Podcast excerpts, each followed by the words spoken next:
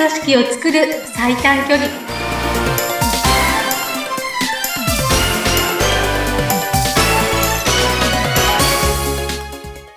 強い組織を作る最短距離。組織力アップコンサルタントの中山智子です。インタビューを務めます。ズッピーこと逗子秀次です。中山さん今週もよろしくお願いいたします。こちらこそよろしくお願いします。はいお願いいたします。えー、っと早速なんですけども、えーはい、今週も、ね、中山さんからテーマをいただいていましてお客様に対して自信を持って望めていますか？でこんなタイトルで4週ね4回続けて、えー、お送りしていただこうということになっております。はい、はい。うん、中山さんあのやっぱりパーソナル分析で1000万人の AI データこれを活用してらっしゃるっていうことでやっぱこの辺データ活用も大切になってくるんじゃないかなと思うんですけれども。はい。はい。まずはお話をお伺いしていきたいなと思います。はい。実際のね、例をね、あの、話すと分かりやすいかなと思うので、私のクライアントさんで実際にあったお話をね、まずは、あの、シェアしていきたいと思います。はい、お願いします。はい。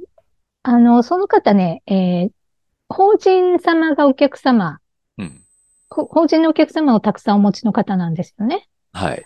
で、あの、まあ、ある社長さんにアポイント取っていくんだけれども、うん、なんかいつもあんまり、こう、そっけないというか思うように話が進まなくて、はい。あもうこの社長に自分は嫌われてるのかなっていうふうにちょっと思いかけてたんですよ。うん、はい。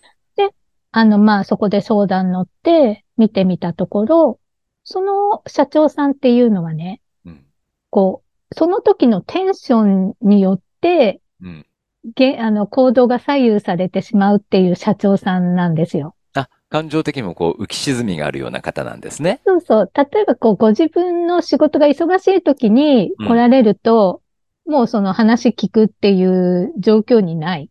おはいはい。今日はちょっと聞けないよみたいになっちゃうわけですよ。そうなんだ。せっかくお会いしてるのに。そうそうそうそう約束していたとしても、うん、そういうことがまあ、普通に起こる方なんですよ。はい。はい。そうなので、そのことを、その、まあ私のクライアントさんにね、お伝えして、うん、この社長さんって、その自分のテンションとか自分の今の状況で、そういうふうに対応が変わってしまうだけなんですよ、と。話を聞こうっていう思うタイミングで、会えれば問題ない話なので、はい。ど、どうしたらいいかっていうと、うん、実際行ってね、あ、今日、こう話聞くような状況じゃないんだなって思ったら、うん、早めに引いて、はい。アポ取り直してください。だから、タイミングが合うのを待てばいいだけなんですよ。嫌われてるわけじゃ決してないんですっていうことをお伝えしたんです。うん、なるほどね。うん。そう。そうすると、あの、自信をの持って望めていますかっていうタイトルなんですけど、はい、その、もしかすると自分嫌われてるのかな今日もダメなのかなと思って会いに行くのと、うん、今の情報が分かっていて、はい、今日は自分の話を聞く体制なのか、うん、そうじゃないのか、どっちなのかなと思っていくのとって、うん、スッピーさんどうですか？その心持ち。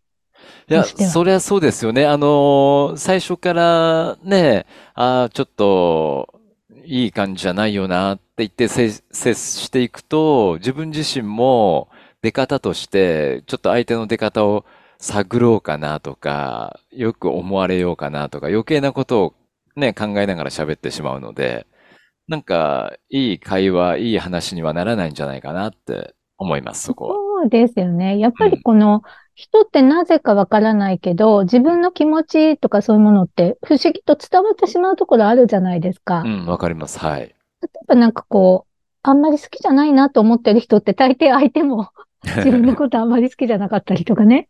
うん。そう、なんかあの、うん、うん、あうんの呼吸というか、その空気感っていうのがね、ありますよね。うん。で、は、こう伝わってしまう、波及してしまうっていうかね。うん、だからやっぱりその余計な心配とか、余計なことに引っ張られないっていう、その、メンタル面を支えるっていうところで、うん、このデータが役に立ったっていう例なんですね。はい。でもその方なんて、あ、え、そうなの嫌われてるわけじゃないんだっていうふうに分かった途端、もうそれだけで声が変わるわけですよ。おー、そっかそっか。うん。うん、うん。あ、そうなんですよって、だからタイミング合わせ、合えばいいだけの話だから、うん、その、で、あの、じゃあまた出直しますねって明るく言って、また出直せばいいだけなんです。うん、で、その、アポイント取って、何回もそういうことが度重なれば、逆に訪問する側とし、うん、あ、訪問され、される社長としては、うん、あ、この間も断っちゃったし、この間も帰ってもらっちゃったしって、逆に、こう、訪問する方にアドバンテージが生まれ重なってくるじゃないですか。はいはいはい。またご足労かけちゃってなっていう気持ちになりますよね。はい。そうなんですよ。だから、そこでメンタルさえ引き、へこまなければ、逆に自分にむしろ有利に働いてくる。うん。今日は聞けるよ、大丈夫、時間あるよっていう時、ちゃんと聞いてくれますよね。はいはいはい。うん。そう。そうか。そのあの、訪問された方っていうのは、あの、社長さんが気分屋だっていうことにはあまり気づかず、自分自身が嫌われてるのかなっていう、そういう気持ちに陥っちゃってる、ってたわけですよね。そう、そうだったんですよ。うん。うん。そうじゃないんですよって、もうこの人その時の状況次第だから、うん、あの、そういうことじゃない。だからそ、そこは思う必要ないし、はい、あの、そうやってアポいいタイミングで話を聞いてもらえること、時を逆に見つけていく方がいいですよっていう話、まあだけなんですよね。うん、はい。うん。っていうことで全くか結果も変わって、変わるっていう話。そうか、ほん、ほんのきっかけですよね。ほんの一言だけのアドバイスで、ね、うん、心の持ちようが変わるってことですよね。そうですね。うん、本当にそういう、まあ、ちょっとした話だけども変わってしまうっていう例が、まず一つですね。うん。あの、うん、その社、社長さんは、この方は気分屋さなんなんですよっていうのは、うん。どのようにして中山さんはこう判断、判断するわけですか？あ、それはやっぱり私の場合はですね、うん、経験感覚は全く入れないし、その社長さんに一回も会ったことないわけじゃないですか。はいはい。うん、なので、あの、いつもお話ししている先方の生年月日と性別だけで、うん、統計学に当てはめて、うん、AI 分析データを出すだけです。ああ、そうで、このデータがあるので、うん、多分こういう人だと思いますよと。でこのデータが統計で言うと正しい確率が高いので、うん、そうだとするとこういうことになるから、うん、そこで嫌われてるっていう判断はいらない判断ですなるほど。で、お伝えするだけなんですね。うん、そうか、そうか。その、ね、莫大な1000万人でしたっけ？この AI 分析データを持ってらっしゃる。うん。ここが最大のやっぱ大きな強みですよね、中山さんのね。そうですね。その、やっぱりそう、統計学で、えっ、ー、と、な、まあ、なんて言うんですよね。生年月日っていうふうに聞くと、占いかって言われるケースってありますし、まだそういうふうに思われてる方もいらっしゃるかもしれないんですよね。はいはい。うん、でもですね、あの、それは占いの世界と統計学っていうのは、えー、一直線上にあります。えっ、ー、と、なぜかというと、えー、とてもむか、すごくむ昔から、生年月日っていうのは人間にとってね、とても重要な、えー、情報なんじゃないかっていう仮説があって、うん、そういう生年月日の学問が発達してきた。はい、そして、ある時から統計ということを入れることによって、ある程度その確率っていうものを上げることができてきた。うん、そして、えっ、ー、と、今の時代っていうのは、昔だったら例えば100人のデータを解析するだけでもものすごい重、あの、莫大な時間と労力がかかったけれども、コンピューターの力を借りることで、まあ、100万人とか1000万人っていうデータ、莫大、ビッグデータを処理することができる。はい、そうすると、えっ、ー、と、もっと確率が上がってくるわけじゃないですか。うんうんうん、っていうのが、と、あの、やっぱり20世紀と21世紀の統計学自体の制度の違いになってくるわけですね。はい。で、さらに、えっ、ー、と、まあ、私が使ってるデータっていうのは、最新気象庁データと連動させてるんです。うん、で、最新気象庁データって聞くと、うんって思うか、思われるかもしれないんですけど、はい。昭和の時代の天気予報って、明日雨降る確率30%ですぐらいだったじゃないですか。そうですね。うん。うん。で、だけど今の天気予報って、2時から3時の間にこの地域で雷雨が降り、雷雨ありますっていうものすごいピンポイントで当たりません？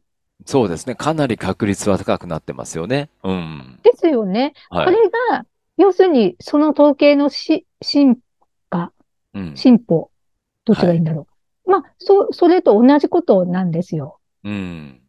っていうのが、まず、統計学がすでにその、AI っていうものを使うものによって、それだけか、あの、精度が高くなってるっていう、昭和と令和を比べただけでそんなに違う。はい。っていうのがまず一つあるじゃないですか。うん。確かに。だからもう一つがですね、うん、あの、そうやってできた統計データを AI 分析をかけることによって、その統計で出してきたことが合ってるよっていう答え合わせを AI 分析で二重にしてるんですよね。うん、はい。だからもともとが統計学っていう学問でそこまで弾き出してる、うん、そこへ、えっ、ー、と、あの、統計学でも、あの、これを作ったうちの社長は、えー、論文発表してね、優秀賞を取ってるんですけれども、はい、その統計学を AI 分析をかけることによって、それが数値的にも、あの、AI 分析しても、か、確実ですよとか、確かめ算をしてるっていうかね。うん、なるほどね。答え合わせをね、ちゃんとしてると。そう、答え合わせをしてるわけです。うん、だから、はい、生年月日って言っても、うん、要するにそういうものなんだっていうことなんですね。うん。うん。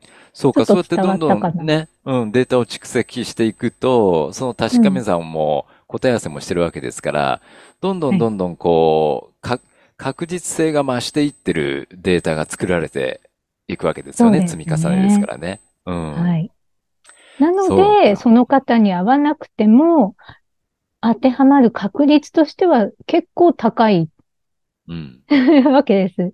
で、それが、まあ、そうやって、あの、お役に立ててる例としてあります。なるほど。ありがとうございます。はい。あの、ほんのちょっとしたことですよね。きっとね、あの、ちゃんと自信を持っての、望めているかどうか、お客様に対して。うん。これが、やっぱ、その自分が悪いんじゃないかって人は思いがちなんですけども、相手、相手だったっていうね。そうですね。こともね、うん、こういうデータ分析から分かってくるということなんですね。はい。はい。うん。ありがとうございます。また、あのこういった事例なんかがありましたら交えながら、えー、またいろいろと教えていただきたいと思います。はい。はい。中村さん、ありがとうございました。また次回もよろしくお願いいたします。はい、はい、今日もありがとうございました。